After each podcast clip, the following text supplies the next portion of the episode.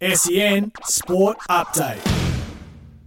This is the SEN Sports Update thanks to car sales. Unique insights and exclusive perks with car sales for owners. At the Tokyo Paralympics overnight, it was another successful evening, particularly in the pool. Uh, ben Hance won gold in the 100 metre backstroke S14 event.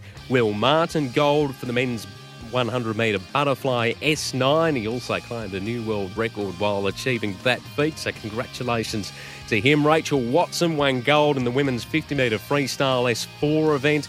Uh, while Ellie Cole has become one of the most successful Paralympic athletes, particularly from Australia, after she claimed her 17th medal. It was a bronze in the women's 4x100 metre medley relay. On the athletics track, Vanessa Lowe won gold in the women's long jump T63 event. Dylan Alcott's gold medal match has been postponed due to the weather in Tokyo and a bit of a logjam on the court as well uh, over the last day or so.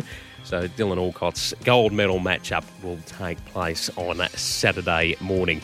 In the NRL last night, the Sydney Roosters they have moved momentarily into the top four after defeating the Canberra Raiders 40 to 16. The result also means that the Raiders season is over. Stumps day one.